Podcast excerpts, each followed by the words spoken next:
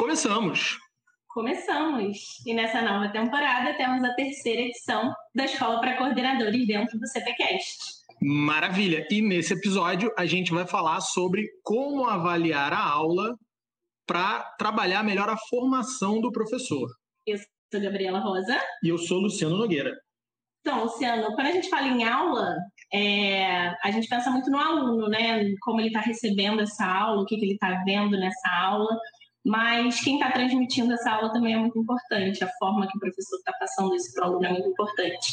E, na verdade, o que é uma análise de aula? É, explica aí para pessoal o que é uma análise de aula. Vamos lá. Antes de falar propriamente da análise de aula, a gente precisa entender uma coisa, né? É, eu acho que o, o, grande anseio de todo coordenador, é, de toda pessoa que trabalha com gestão escolar, é auxiliar na formação do professor. Um dos grandes anseios. Né? A gente quer ter uma equipe coesa, a gente quer ter uma equipe é, harmoniosa e a gente quer ter uma equipe que evolua e que aprenda enquanto está fazendo o seu trabalho. Né? Isso eu acho que é um grande, é uma coisa em comum de vários coordenadores que eu conversei ao longo, ao longo da minha vida. E a grande pergunta é como é que a gente faz isso? Né? Então, uma das coisas que, que eu acho legal a gente trazer aqui para o podcast é falar muito desse, desse tema, falar muito de formação de professor. E um dos temas que eu acho que a gente precisa falar primeiro é justamente sobre a avaliação da aula, do professor, da didática, né, da maneira como ele se comporta em sala de aula. Por que, que eu acho isso legal? Porque o primeiro passo, e aí a gente traça um paralelo com a avaliação que a gente faz com os alunos, né? O primeiro passo do, do nosso trabalho com os alunos é saber onde o aluno está. Né? A gente chama de avaliação diagnóstica. Então, quando a gente pensa num processo de avaliação e a gente avalia para acompanhar a evolução desse aluno, a gente começa ali por uma avaliação diagnóstica, certo? Né? Então, descobrir onde o aluno está é importantíssimo nesse processo de ensino-aprendizagem. Por que, que a mesma coisa não valeria para o professor? Óbvio que vale para o professor. Mas, ao longo do tempo, eu percebi que muitos professores têm um certo receio de serem avaliados, acham que o coordenador vai estar ali para para procurar defeito, para criticar, tem medo de, de perder emprego e tal.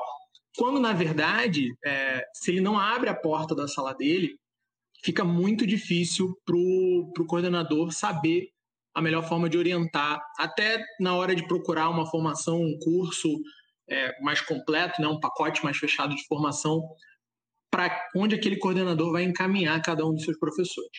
Pelo lado do coordenador, e até por perceber já essa resistência que existe em muitos professores, o coordenador ele também fica um pouquinho melindrado, ele fica um pouquinho sem graça, ele, ele tem medo às vezes de, de ofender, de parecer que ele está se intrometendo, parecer que ele está interferindo no trabalho do professor de uma maneira que ele não deveria. Então, eu acho que é legal a gente começar a falar sobre esse tema porque a gente já começa a desmistificar isso. A gente já começa a tirar um pouquinho é, desse ranço que tem aí que, que impedem certas ações de acontecerem da, da maneira que elas deveriam. Então a gente tira, na verdade, os tabus aí do professor e do próprio coordenador de Sim, fazer, né? É, eu acho que o, o primeiro passo é a gente falar sobre o assunto para desmistificar. E aí a gente pode entrar efetivamente na importância, né? É, tem um monte de coisa que acontece é, dentro de uma escola. Escola é, é complexo, eu, eu costumo dizer, porque a gente é uma das únicas empresas, instituições que funcionam com gente em todas as pontas. A gente não tem uma máquina onde a gente coloca alguma coisa sai outra do outro lado. A gente tem sempre, é, a gente é contratado por gente para que gente eduque gente, né? Então a gente tem pai numa ponta, a gente tem aluno na outra ponta, a gente tem professor na outra ponta. É, e nessa ponta que tem o professor, mas em subdivisões a gente tem todo o resto do, do corpo da escola, de colaboradores. Então, a, a, a primeira coisa que a gente precisa num ambiente desse é clareza. Né? A gente precisa de clareza e de alinhamento para que esse negócio ande. Se cada um ficar com as suas próprias opiniões, as suas próprias crenças, e a gente não compartilhar isso, fica muito difícil de, de seguir. Então, a primeira coisa é jogar luz no assunto, é perceber que é, o coordenador deve entrar em sala, deve participar da aula, mas para buscar melhorar aquela experiência para todo mundo, tanto para o aluno, quanto para o pai, quanto para o professor. Também nesse, nesse lado, a gente tem uma certa divisão dentro da escola que às vezes parece que existem certos assuntos que não cabem a certas pessoas, a certos cargos, né? É, é, e isso varia muito de escola para escola, mas eu já vi acontecer. Isso pode ser um problema. Não é uma coisa que vai acontecer em toda escola, mas na escola que acontece, isso pode ser um grande problema. É o professor ficar meio impermeável às coisas que vêm de casa. É, é, eu já vi coordenadores absorvendo demais o feedback dos pais, os questionamentos das famílias, repassando muito pouco disso para o professor, e isso acaba é, criando um, um descolamento ali do que o professor acha que deve ser o trabalho dele e da expectativa que se cria em casa e com a família. É, então, sempre que a gente melhora essa comunicação, sempre que fica mais claro como está sendo esse trabalho, como esse trabalho está sendo desempenhado, a gente tem melhoras em todos esses lados. É, partindo assim do pressuposto que quando a gente está falando, a gente trabalha numa escola que tem todos os segmentos, mas essa pode não ser a realidade de outras escolas. Isso acontece em todos os segmentos, deve acontecer em todos os segmentos, esse acompanhamento, essa análise de aula? Sim, sim. Eu diria até que no infantil isso acaba acontecendo mais, né? O, o infantil ele tem normalmente as portas das salas mais abertas, é, o trânsito da, da coordenação pelos corredores e pelas salas tende a acontecer com um pouco mais de facilidade, mas conforme a gente vai chegando é, no Fundamental 2, principalmente no ensino médio, aí fica um pouquinho mais difícil. E aí, justamente, é quando é, o pai também, por outro lado, está começando a participar menos da vida do filho. Então, se todas as referências se perdem ao mesmo tempo, né, é, fica complicado a gente, a gente manter a qualidade do trabalho. Então, no infantil, o pai está muito alerta, o pai está se comunicando com a escola o tempo todo. Normalmente, né, a maioria dos casos acontece isso. É, a coordenação tem acesso à sala de aula, então a coisa flui um pouquinho, parece que é, é mais engraxado, né? É, tem mais graxa no infantil. Quando a gente chega no Fundamental 2, quando a gente chega no ensino médio, parece que as coisas vão se separando um pouco, né? O, o, aluno conversa menos com o pai em casa, o pai toma menos conta da vida desse aluno dentro da escola, o coordenador entra menos em sala de aula e as coisas começam a ficar um pouco soltas, né? E, e é justamente disso que a gente quer fugir.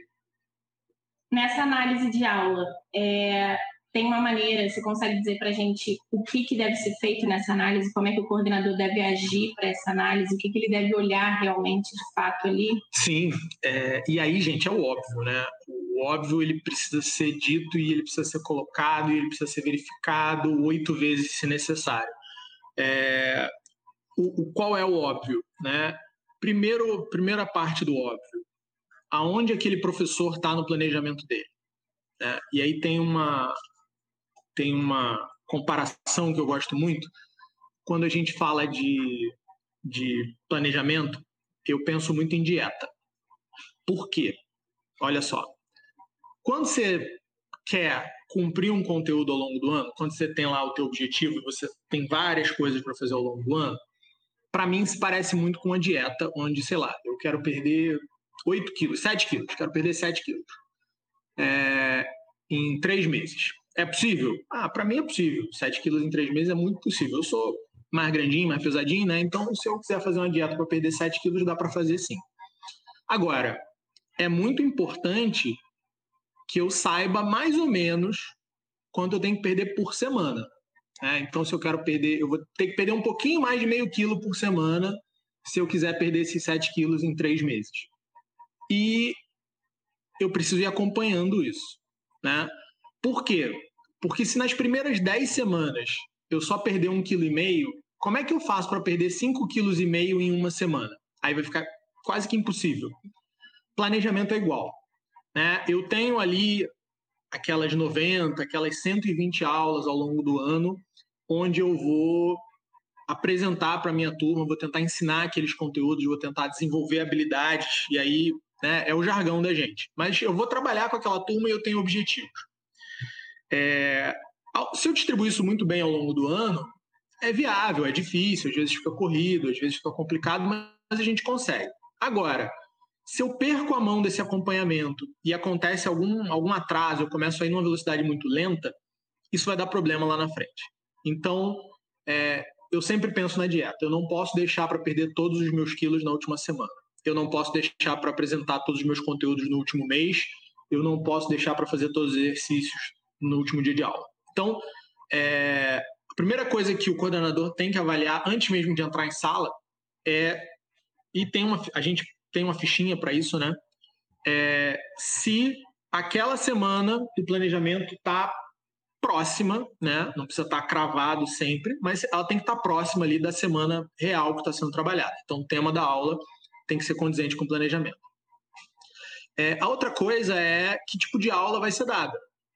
Né? A gente sabe que dá para a gente entrar na sala, é, não vou dizer pelado, mas vestido e só né, entra lá e fala.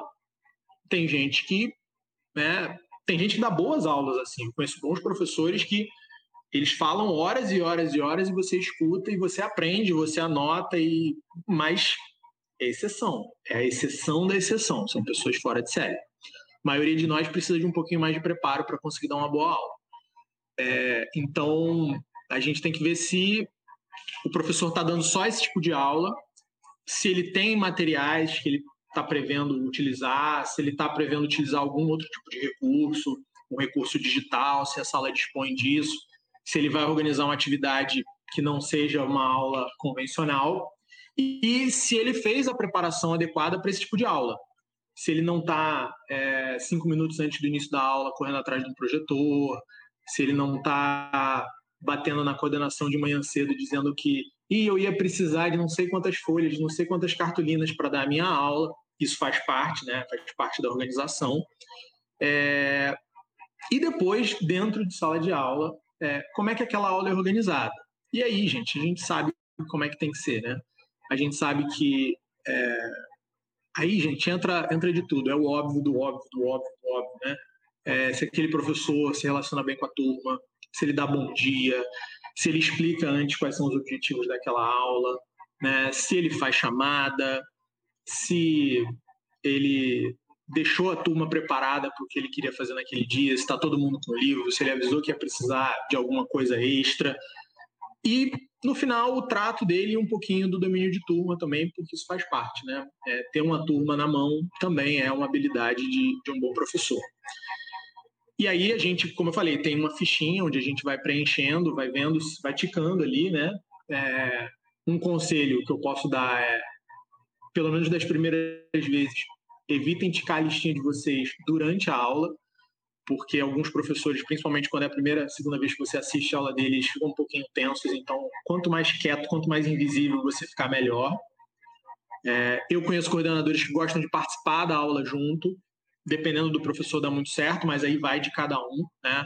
É, cada, cada professor vai reagir de uma maneira, então você tem que conhecer a sua equipe, você tem que conhecer seus professores, é, e faça suas anotações para dali você tirar alguma coisa que, que vai ajudar lá na frente aquele professor a melhorar. Para aí sim você entrar no trabalho de formação. Você falou aí da ferramenta, né, para usar de uma fichinha, para preencher e ter esse histórico do professor. É, uma outra coisa importante que talvez não passe pela cabeça das pessoas é de quanto em quanto tempo fazer isso. Porque, assim, um coordenador de Fundamental 2 e médio, por exemplo, ele tem vários professores. É, vale a pena repetir? Depende da análise. Ah, não, vou olhar a aula dele de novo. Tem um período para isso? Eu acho que sempre vale a pena repetir, né? É, eu acho que não é, como eu disse no início, né? Você não está ali para fiscalizar o cara mas é, se você fez essa avaliação, se você entrou na aula e principalmente se você e sempre vai ter, a gente sempre vai ter um ponto de melhoria, a gente sempre vai ter alguma coisa que a gente acha que pode é, fazer um pouco diferente. Então, se a gente tem isso, é legal a gente voltar ali, né? até porque não é legal a gente pedir alguma coisa para uma pessoa e não dar a chance dela demonstrar que ela fez. Imagina, você passa um dever de casa para um aluno e você nunca olha aquele dever de casa. Em algum momento ele vai parar de fazer. Né? A maioria dos alunos vai parar de fazer. Então, eu acho que vale a pena. E aí depende do tamanho da equipe, né? o, o, coordenador, por exemplo, como eu falei, um coordenador de, de infantil, ele vai ter ali o quê? Em muitos casos, da, da, da maioria das escolas, ele vai ter uma turma de cada série. Então, ele vai ter ali berçário, pode ser dividido em dois, ele vai ter um ano, dois anos, três anos, quatro anos, cinco anos. Então, ele vai ter dez turmas se tiver manhã e tarde. Ele pode fazer isso várias vezes ao ano. É, ele pode, se ele entrar uma vez por semana, ele vai rodar, ele pode até é, fazer isso mais do que uma vez por semana, mas ele vai estar sempre dentro de sala de aula e muitas vezes acontece.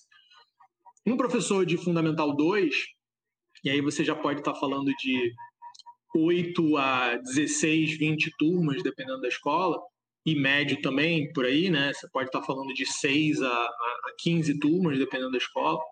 É...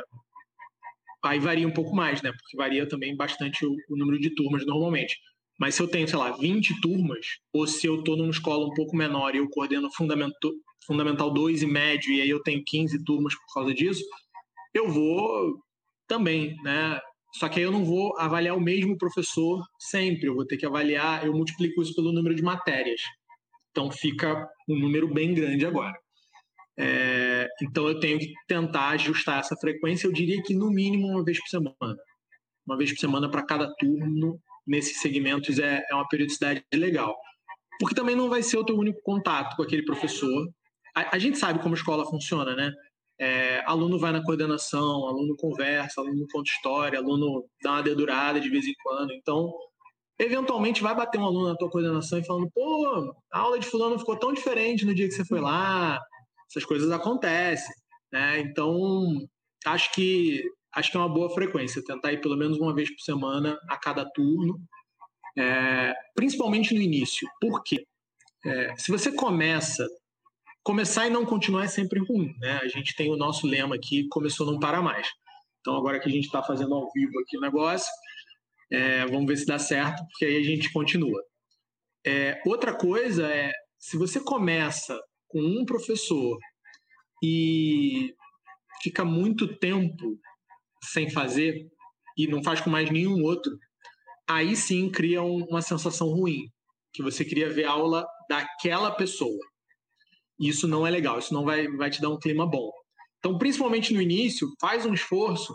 Logo na primeira semana vai com dois, três professores, na segunda semana também. E aí, quando você já tiver ali 80% da equipe, né? Aí você pode desacelerar um pouquinho, porque aí virou uma coisa normal né, toda mudança ela vai trazer algum tipo de incômodo, ela vai trazer um tipo de resistência. Então, no início, é, despersonalizar. Então, eu vou assistir a aula da Gabi, eu vou assistir a aula da, da professora de português, da de matemática tal, e vou usar isso é, até como uma forma de dizer, pô, Gabi, não é pessoal, não foi só com você, é realmente algo que eu quero fazer. E óbvio, né, sempre explicando aquilo que a gente falou no início. Não é para pegar no seu pé, não é para procurar defeito, a gente está levando a sério a questão da formação e uma das coisas que eu preciso verificar é se está todo mundo na mesma página, não é nem onde você precisa evoluir, é se todo mundo está aplicando aquilo que foi combinado, da maneira que foi combinado, é, se, se os alunos não estão sofrendo de nenhuma confusão mental, porque cada professor que entra em sala fala uma coisa diferente, esse tipo de, de situação. Eu ia passar já para a parte de, de feedback dessa aula, mas tem uma coisa antes, você falou avisar e conversar é, esse aviso ele é necessário, né? Avisar ao professor, tipo, ó, oh, tô fazendo isso, vou fazer isso. Como é que, como é que isso funciona? Para não ser uma surpresa, né? Para o professor, a gente fala tanto que surpresas não são legais, dependendo. Eu acho que todo mundo, na época de aluno, já teve aquela sensação de estar tá fazendo uma prova e o professor para atrás, assim, olhando a prova, uhum. e você não sabe para onde ele está olhando, você não sabe se ele está olhando para outro cara, para sua prova. E aí você fica com aquela sensação de estou sendo observado, é, bate uma insegurança tremenda nessa hora. E obviamente a gente não quer, né, a gente viveu isso como aluno, a gente não quer reproduzir isso nas pessoas que trabalham com a gente. É, então entrar inadvertidamente numa sala de aula, sentar e assistir uma aula, pode causar no seu professor essa mesma sensação que os nossos, alguns dos nossos professores causaram na gente. Então, avise, avise. Até no início, peça permissão, né? olha, eu comecei aqui um projeto de observação, de avaliação de aula, tal, acho que vai ser legal. Posso assistir a sua aula? E num primeiro momento eu diria o seguinte: se você perceber que o professor não ficou confortável, não vá, passa para outro. Sempre vai ter alguém que é um pouco mais desinibido e alguém que é um pouco mais tímido. Né? Começa pela galera mais desinibida, né? pela galera que, que se sente melhor em relação a esse tipo de exposição, que às vezes nem é, mas se acha mais qualificado, se acha é mais seguro, né? Às vezes até sem motivo, mas é. E começa por essa galera. Por quê? Porque lá na frente todo mundo começa a relaxar, todo mundo começa a ver que aconteceu, todo mundo começa a ver que ninguém morreu, ninguém ficou sem um pedaço da orelha, e vai todo mundo relaxando. Até se no final desse processo faltarem, sei lá, dois professores e eles estiverem super resistentes, você tem a, a carta da prova social, né? Que é tipo, todo mundo já fez. Aí você pega aquele blocão que você preencheu ali de, de, de, avaliações e fala, gente, todo mundo já fez, dá uma olhada aqui quantas avaliações eu já fiz, só vocês. Uhum. Né? Aí, aí o cara leva pro outro lado. Ele não, a paranoia dele vai mudar, vai reverter a paranoia. Ele não vai mais ficar com medo de ser perseguido porque foi avaliado. Ele vai começar a ficar com medo de ser perseguido porque não foi avaliado. Alecrim dourado, de qualquer uma das duas né? formas. Não, não, não é legal ser o diferente assim. Então fica mais fácil até de, de, de vencer essa barreira da timidez interessante isso de deixar o professor confortável, né? Não ser uma, uma pressão que a gente impõe a ele. Então, o professor escolher a aula que isso vai acontecer também, também é legal a gente deixar ele escolher, ah, porque tal aula eu vou fazer um trabalho que eu vou levar os alunos na Lua. É legal deixar ele escolher? Eu acho que principalmente das primeiras vezes. Né? Das primeiras vezes, é, você pode prometer o mundo. É quase uma conquista. Né? Uhum. Né? É quase é, é um romance. Né? Então, restaurante mais caro, é, vinho bom, não que depois não deva levar no restaurante caro ou dar o vinho bom, mas né, a gente sabe como é a vida. Mas brincadeiras à parte, eu acho que no, nesse primeiro momento é, é, deixar o professor muito à vontade. Então, às vezes tem uma aula realmente que ele quer mostrar, tem uma aula que ele se sente super seguro e deixa aí nessa. Depois, você vai falar, não, mas eu também preciso, né? Casamento não é só sábado à noite, casamento também é terça-feira. Então, como você é coordenador, ele é seu professor e vocês estão ali na, convivendo, então acho que é importante. É, o professor, ele tem. Não, antes disso, antes de eu perguntar do professor, quando a gente começa, você falou que a gente usa o jargão, começou não para mais, é, não faz sentido fazer um trabalho desse e não usar o que você avaliou. Não usar todas as fichas que você preencheu, não dar o feedback para o professor, porque fica uma análise de aula que você não faz nada com isso. Você não se o objetivo é melhorar a sua equipe, você não está fazendo nada. E como é que é esse pós? É, o que fazer com o que você viu dali? Com o que você tirou dali? Gabi, no pós se abre um mundo novo para você. Por quê? É, e aí tem um pouquinho do, da questão do, do, desenvolvimento da consciência. E isso é uma coisa que, que eu acho importante a gente prestar atenção. Toda não existe empresa perfeita, não existe escola perfeita, não existe família perfeita, tá? Existe aquela escola que dá menos trabalho, que dá menos dor de cabeça, né? Mas tem sempre alguma coisa para melhorar. E a gente, algumas dessas coisas, elas estão no nosso radar, né? A gente sabe que elas têm que melhorar e a gente está agindo para melhorar essas coisas. Né? É, então, o exemplo de 2020 é o exemplo mais bobo que eu posso dar porque é entrega de ensino remoto. Todo mundo, quando começou a fazer ensino remoto, sabia que não estava fazendo bem feito. Espero. Né? Porque a gente começou. E é normal. Né? Então, estava no nosso radar melhorar o ensino remoto. Estava no nosso radar é, coisas que pulam. Né? Será que todos os alunos estão acessando as aulas online? Será? Então, ah, não estão. Então, como é que a gente engaja esses alunos? São, são coisas que gritam ali na nossa frente. Quando a gente vê um aluno com, com nota muito baixa, aquilo grita na nossa frente. É um problema que precisa ser tratado. É, existem outras questões, e formação continuada, formação de professor, às vezes, muitas vezes, entra nessa segunda categoria, que são aquelas coisas que estão ali, a gente até sabe que elas estão ali, mas vai dar trabalho, mas a gente está dando uma procrastinadazinha básica, né? Mas de repente fica um pouco para depois e fica, né? Agora, tem um grupo, e aí eu consigo te dizer com certeza é um grupo muito maior de coisas, que elas estão numa terceira categoria, que é a categoria do da inconsciência. Tem coisas na minha escola que precisam ser melhoradas que eu ainda não percebi.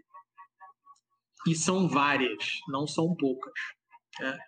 É, então, quando você, principalmente quando você está aderindo a uma prática nova como essa, essas coisas da terceira classe aparecem muito. Ah, vão, vão. E aí muita gente para por causa disso. Né? é, é, aquele cara que não quer ir no médico fazer exame porque quem procura acha. É, quem procura acha, mas não é quem procura cria. Não é se você não procurar, não vai aparecer, vai sumir sozinho. Não vai, vai continuar ali, você só não vai saber. Comissão mesmo. É. Então, vamos achar. Vamos achar. Que é bom achar. Quando a gente acha, a gente corrige. Né? E, e o processo de formação tem muito a ver com isso. O processo de formação não é o seguinte, olha, eu tenho esse professor aqui que ele tem um quadro maravilhoso, né? Ele tem uma letra linda, ele é super organizado, ele faz um cantinho que é o resumo da aula, é, poxa vida, se tirar uma foto do cantinho já não precisa assistir a aula. Maravilha, né? Tô pensando aqui numa formação para ele, acho que eu vou inscrever ele num curso de caligrafia. Não, não vai, não faz isso. não faz isso. Né? Não faz sentido. Você tem que falar, cara, esse cara tem um quadro maravilhoso. Aonde ele pode melhorar para ele ficar ainda melhor?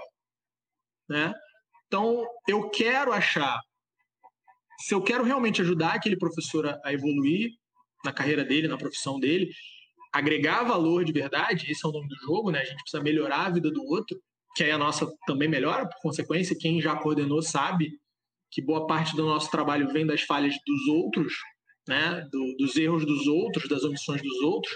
Quando a gente ajuda o outro a evoluir, a gente consegue chegar num lugar melhor para a gente também. Então eu vou procurar esses defeitos. Óbvio, vou reforçar aqui 50 vezes, porque as pessoas às vezes ouvem isso e ficam meio arrepiadas, né? A gente vai procurar o defeito para ajudar a pessoa a corrigir, não para esfregar isso na cara dela. Por favor. Né? Não para levar na reunião, né? não para falar no conselho de classe, mas a gente é, faz com esse propósito, com esse intuito. Então, é, eu acho que tem que ser por aí. Eu acho que a gente tem que, que, que procurar essas coisas justamente para conseguir ajudar nesse processo. Mas aí a gente abre isso. Faz muito sentido o que você falou. Eu acho que se a gente está ali para melhorar o desenvolvimento das pessoas, a gente tem que achar onde elas têm que melhorar. É, por mais que ela, às vezes as pessoas até sabem onde elas têm que melhorar, elas não conseguem mesmo sozinhas. É, mas é, esse feedback ele tem que ser claro. A gente falou de clareza lá no início, ele tem que ser real. Mas de que forma apresentar isso que porque bem ou mal a gente está lidando com pessoas. Você falou, a gente está lidando com pessoas em todos os lugares da escola. Como não ferir, como não. O objetivo é melhorar, ok, mas como. Como? Tá o primeiro passo, né, o óbvio do feedback é você dar o feedback particular, né? Você dá o feedback um a um. Então você começa ali é, conversando com aquele professor. Você não precisa nem é, fazer ter essa conversa logo na sequência, né?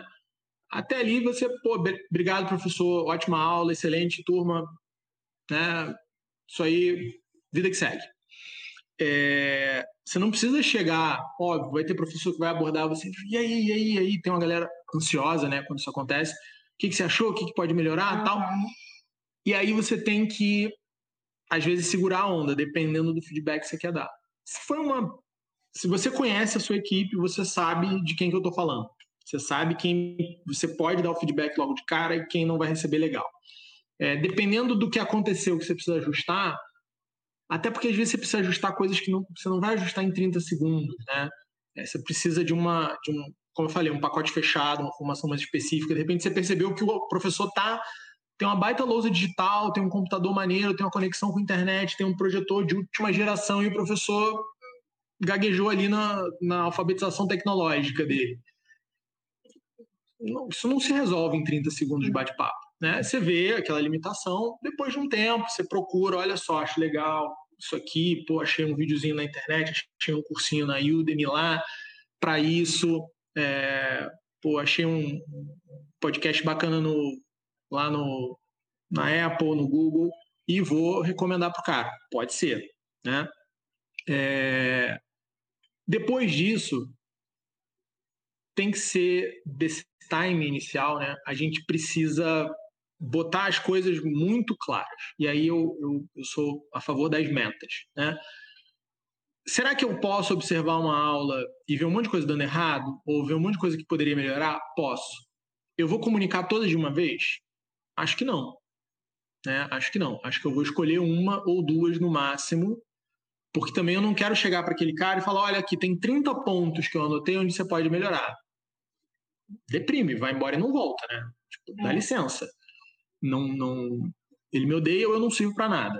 Vai, vai ficar nisso aí. Então, eu vou escolher, como coordenador, um ou dois pontos ali onde eu acho que, pô, legal, vamos, vamos trabalhar nisso aqui. Beleza. É, e deixar muito claro, né? Aí tem aquelas formulinhas muito bacanas que, que são úteis até para a gente estabelecer meta, né? A meta precisa ser específica, ela precisa ser mensurável, ela precisa ser atingível, ela precisa ter a ver com o trabalho do cara, e ela precisa de um tempo para acontecer. Eu incluiria tudo isso na minha meta. Então, sei lá, vou dar um exemplo aqui.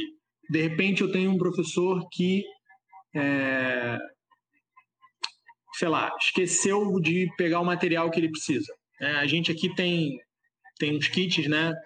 Com controle de projetor, com caneta para lousa interativa, com caneta para quadro branco. O professor ele tem que ir lá na coordenação e, e pegar esse kit no início do dia. Tem álcool gel. Tem álcool gel também agora no kit, né? É... Então ele tem que ir lá e pegar esse kit. Bacana. E ele esqueceu. E aí você vai conversar com o pessoal lá da inspetoria, o pessoal que fica lá na coordenação, e eles comentam com você que, de repente, você já ouviu isso de algum lugar, que sempre tem um aluno da turma do fulano indo na coordenação buscar o kit dele, porque ele não lembra de levar o kit. Beleza. Então, olha só, depois de um tempo você vai lá, você vai sentar com ele e vai falar, olha só, eu acho que está atrapalhando um pouquinho a tua rotina de aula, você perde tempo em sala de aula, você, você pô, pede para o aluno ir lá, né? Não, não é legal. Então, vamos, vamos fazer um trabalho aqui para a gente se organizar em relação a isso? Gente, um exemplo, tá?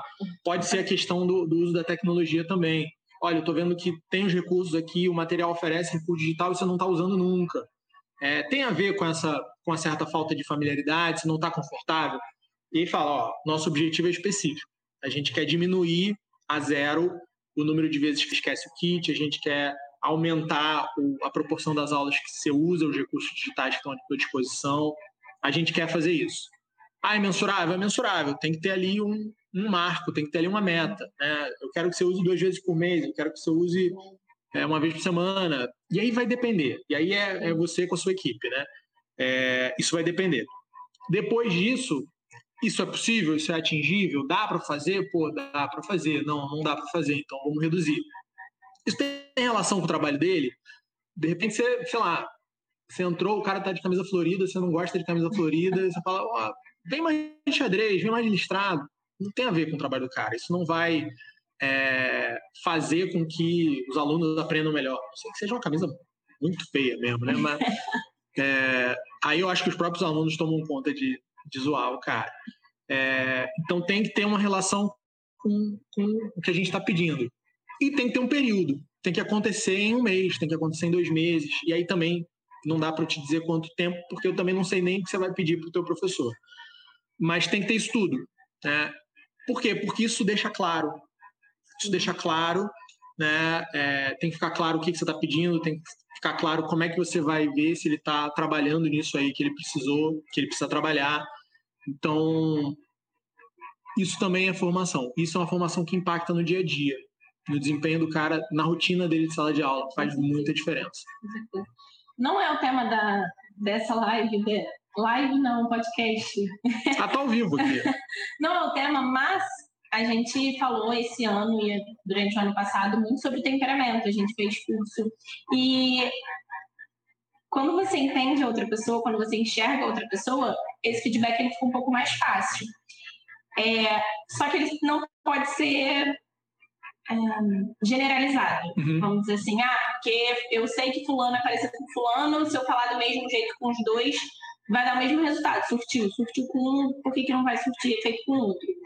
É, você falou de observar o cara nas primeiras semanas de aula, tentar, tentar entrar em sala nas primeiras semanas, mas é importante você conhecer esse cara antes, porque se, ele, se esse cara é um cara novo na escola, se é um cara novo na tua equipe, você não necessariamente conhece ele a fundo como pessoa, como uma pessoa que presta um serviço ali para você, para você dar esse feedback. Então, esse tempo anterior é, é necessário de conhecer a pessoa ou não? Eu acho que não. Eu acho que com cara novo é mais fácil. É? É. Tem uma, uma questão importante da, da formação de cultura, né? Que a gente pode, no início, óbvio que a gente precisa ser consistente, mas no início a gente pode combinar certas coisas com quem é novo, que de repente quem é antigo já, já fica mais complicado. Então, é, se você chega para um professor novo e fala, olha, a gente está estabelecendo uma cultura aqui de, de avaliação da aula do professor, isso está inserido no nosso projeto de formação continuada, é, é uma proximidade que eu gosto de ter com quem trabalha comigo, e você já explica de cara, o cara está chegando num lugar novo também. Né? Ele, ele tem um pouquinho da noção que aqui é diferente dos outros lugares onde eu já trabalhei ou onde eu ainda trabalho. E meio que talvez ele não espere por isso, mas ele eu acho que ele aceita um pouco melhor o diferente. Eu acho que um professor que já está na mesma escola há oito anos, dez anos, isso nunca aconteceu, eu acho que ele vai te olhar mais assim com cara de ué, mas por quê? Uhum. Nunca foi assim, uhum. né? O nunca foi assim, o sempre foi assim, são dois dos maiores inimigos do trabalho de, de qualquer gestor, né? É, é a mesma coisa quando você tem uma equipe de coordenação ali e chega um cara novo e aí depende da tua cultura. Tua cultura é você tolera a utilização de celular, de rede social no ambiente de trabalho? Tem lugar que diz que não tolera, mas tolera. Tem lugar que não tolera de verdade, né? Então, quando o cara novo chega e puxa o celular, se alguém mais antigo falar para ele, eu faço isso não, cara, que aqui dá problema esse negócio. Uhum. O cara, opa, guardei. Que aqui é assim. Né? Agora, se ele pega um dia, pega outro dia, pega outro dia, lá no quinto dia você chega para ele e fala, pô, cara, não pega o celular aqui porque você tem que ficar ali tomando conta dos alunos e tal. O cara, pô, já tô aqui há duas semanas, ninguém falou nada. Imagina o cara que já tá ali há dois anos e ninguém falou nada. Né? Ou imagina o cara novo que chega e vê todo mundo com o celular na mão. Ele vai achar, aqui pode, aqui é normal. Né? Então, o cara novo ele tem essa flexibilidade maior, tanto para o bem quanto para o mal. Mas eu acho até que tende a ser mais fácil. É isso que você está falando, me lembrou de um livro que eu estou lendo, e o autor fala é, 12 regras para a vida. E o autor fala numa das regras que é muito mais fácil você minar e contaminar para o mal do que para o bem. Então, se você pega uma pessoa, ele deu um exemplo corporativo, se você pega uma pessoa que tem bons hábitos e joga ela com pessoas que têm maus hábitos, é muito difícil ela virar as pessoas a terem bons hábitos, uhum. a fazerem o que tem que fazer. Do contrário, é um pouco mais fácil. Então, faz, faz sentido. É, o novo talvez seja mais fácil isso, né? Eu acho que sim. É, é verdade. Agora, num outro ponto, numa outra ponta aí do coordenador saindo do professor, como é que ele faz para comunicar isso para a direção da escola? Porque é necessário, né? Às vezes você deu feedback para o cara, você esperou uma resposta, você queria chegar no objetivo que você não, não alcançou. Como levar isso de uma forma sem querer degolar o professor, sem expor coisas que não são necessárias e como é que é essa ponte? É, isso eu acho que muita gente vai identificar isso como um risco, né? Eu acho que algumas pessoas vão olhar e falar, ah, mas se a direção ficar sabendo, uhum. ela vai querer saber não sei o que e tal, isso pode ser complicado. É, obviamente, nunca faça nada escondido uhum. dos seus superiores. Isso tem potencial para dar errado imenso. É, mas eu diria o seguinte, e a gente vai ter até, tem um tema que a gente vai trabalhar, a gente vai fazer um vídeo sobre isso, que é como falar com a direção, né? como se comunicar melhor com a direção da escola. Isso é uma coisa que eu já ouvi de vários coordenadores, é, que eles têm dificuldade, às vezes, de chegar, têm dificuldade de, de argumentar, e a coisa acaba, sei lá, é, sendo uma pedra no sapato, sendo um grande, um grande problema na vida, uma grande dor na vida do, do coordenador, essa, essa comunicação com a direção. Às vezes funciona bem, mas muitas vezes não funciona. É, mas o, o, primeiro ponto é, é, tem que ficar claro desde o início que essa é uma ferramenta de construção, né? E o que você conhece, se você está fazendo bem o seu trabalho de coordenador pedagógico, você já conhece o bem e o mal de todo mundo da tua equipe. Né? Então, pode ser que, que role uma curiosidade ali da coordenação, mas você já sabe ali né, quem é muito bom, quem é um pouco mais fraco, quem tem mais dificuldade. E é justamente mais uma ferramenta para você conseguir ajudar de maneira mais assertiva, trabalhar essa formação de uma maneira mais produtiva até. Então, acho que tem que ser apresentado para a direção assim. Além disso, e isso aí é um dos macetes, né? é uma das coisas que a gente vai falar lá. É, não, não dê essa notícia, não chegue com essa ideia de uma forma muito compartilhada, não. Às vezes a gente acha que é, a gente precisa de, de, envolver demais, a gente precisa envolver demais quem no organograma está abaixo da gente.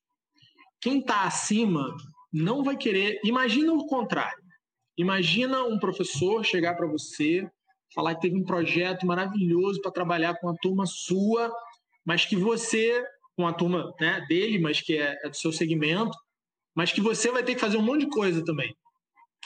Você já tem a tua vida, você já tem os teus afazeres, você já tem a tua rotina. Se alguém chegar para você com uma ótima ideia, mas que vai te dar muito trabalho, cara, se a ideia for boa mesmo, eu compro. Mas se não for maravilhosa, eu não, não vai ser no momento preferido do dia, entendeu?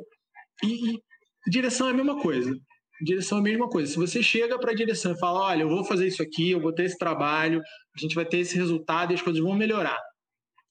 Posso? Normalmente pode.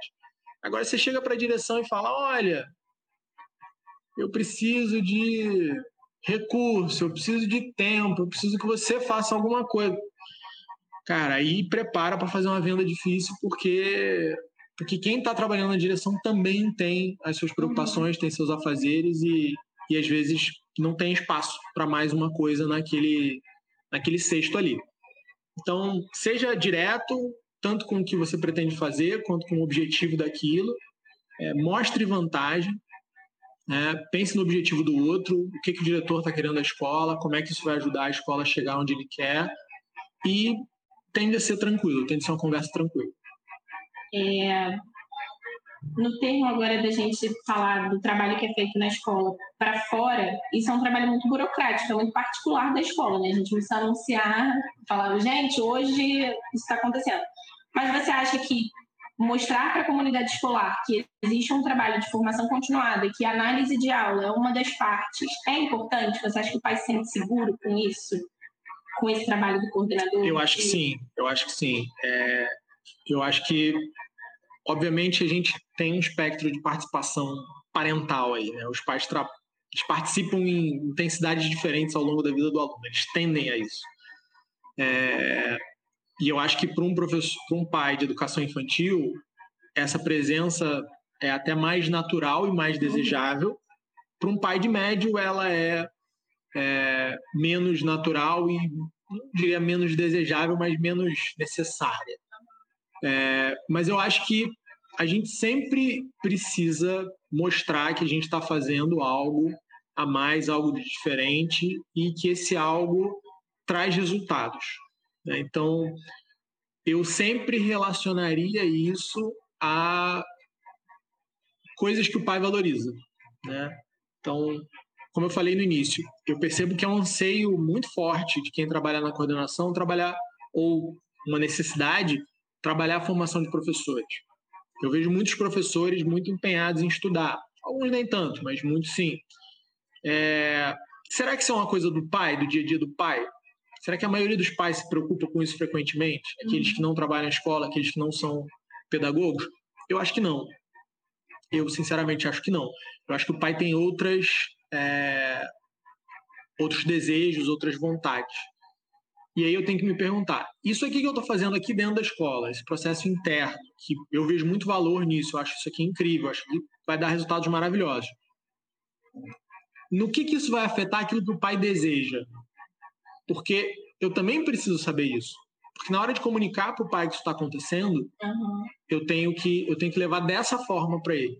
É, eu tenho que apresentar o que ele está ganhando, o que o filho dele está ganhando. E às vezes a formação de professor não é que ele não saiba que é importante, mas está a alguns graus de distância é, daquilo, né? do, do que ele está achando mais urgente. Então, eu, eu tento sempre traduzir na, na linguagem do outro aquilo que eu estou fazendo. Para a gente terminar, vou lembrar uma coisa que você falou no último episódio, eu acho, ou no penúltimo. É, uma ação sozinha, né, fazer uma coisa sozinha, não vai levar a lugar nenhum. A gente tem que ter uns objetivos, né? Tipo, onde você quer chegar com isso e alinhar ele a outras coisas. Então, fazer uma análise de aula apenas para formar o professor e para achar que vai melhorar não adianta, né? Não. Não é só isso. Não, não é só isso. Mas eu diria o seguinte para o pessoal que está ouvindo, que ficou aí até o final com a gente, né? É, primeiro, parabéns, vocês sobreviveram. Mas segundo é o seguinte: esse ano, 2021, vai ser um ano onde as coisas vão estar ainda fora do padrão. E fora do padrão de um jeito ainda diferente de 2020. Né? Vai ter híbrido, vai ter aluno em sala, vai ter aluno em casa, vai ter escola que vai transmitir aula direto da sala e tal. Então, o, o pai ele vai continuar exposto a coisas que ele não estava acostumado a ver da rotina da escola. O professor vai estar exposto de uma forma que ele não está acostumado a, a estar, a própria turma também. E a proximidade dos gestores nesse momento, eu acho importantíssima, não só para trabalhar na formação, mas para dar segurança para esses profissionais. Uhum. Então, se essa for uma meta tua para 2021, eu acho que é muito legal você se planejar de agora, você já começar a se comunicar de agora com o pessoal, é, fazer disso realmente uma prioridade, ter um calendário, é, quantos dias por semana eu vou fazer isso, quantas vezes no dia que eu fizer, é, e já deixar muito claro, olha só, o feedback vem na semana seguinte, vem no mês seguinte, mas dar segurança para as pessoas né, e colocar isso em prática, principalmente agora, esse ano. Esse ano, normalmente a gente tem um ganho na formação, normalmente a gente tem um ganho na, na na equipe, a equipe fica é, trabalha melhor e a gente também ganha inteligência na hora de trabalhar a formação dessa equipe. Nesse ano vai ter esse plus aí, essa vantagem que você vai estar tá dando suporte, você vai estar tá dando segurança também para quem quem trabalha com você. E eu acho que nesse momento esse suporte é essencial. Então é, é eu encorajo todo mundo a tentar fazer isso, a, a, colocar isso na sua lista de prioridade, porque isso vai ser uma ferramenta muito valiosa em 2021. E lembrei de uma coisa que se, eu não sei se alguém que está escutando a gente, está vendo a gente, já fez, conta pra gente, né? Se já fez essa análise de aula, como, quais foram os resultados. Ah, deu super errado, meus professores me odeiam, ou deu super certo, conseguimos melhorar as coisas. Nossa, nossa querida orientadora aqui adora, né? Ela vive ela tem, ela tem uns professores prediletos, assim, ela entra mais em umas aulas do que em outras. Mas ela entra bastante e dá muito é resultado. Dá muito resultado. Na hora. Porque você não olha só o professor, você olha a criança, você olha na hora de atender um pai também. Você já viu aquele aluno interagindo em sala de aula. Vale muito a pena, gente. Muito obrigada. Obrigado a você, Gabi. Obrigado pessoal que assistiu aí, que vai assistindo gravado. E a gente volta. Digam se deu certo. Ah, é, por favor. Pode ter dado errado. E a gente volta. É isso. Tchau. Tchau.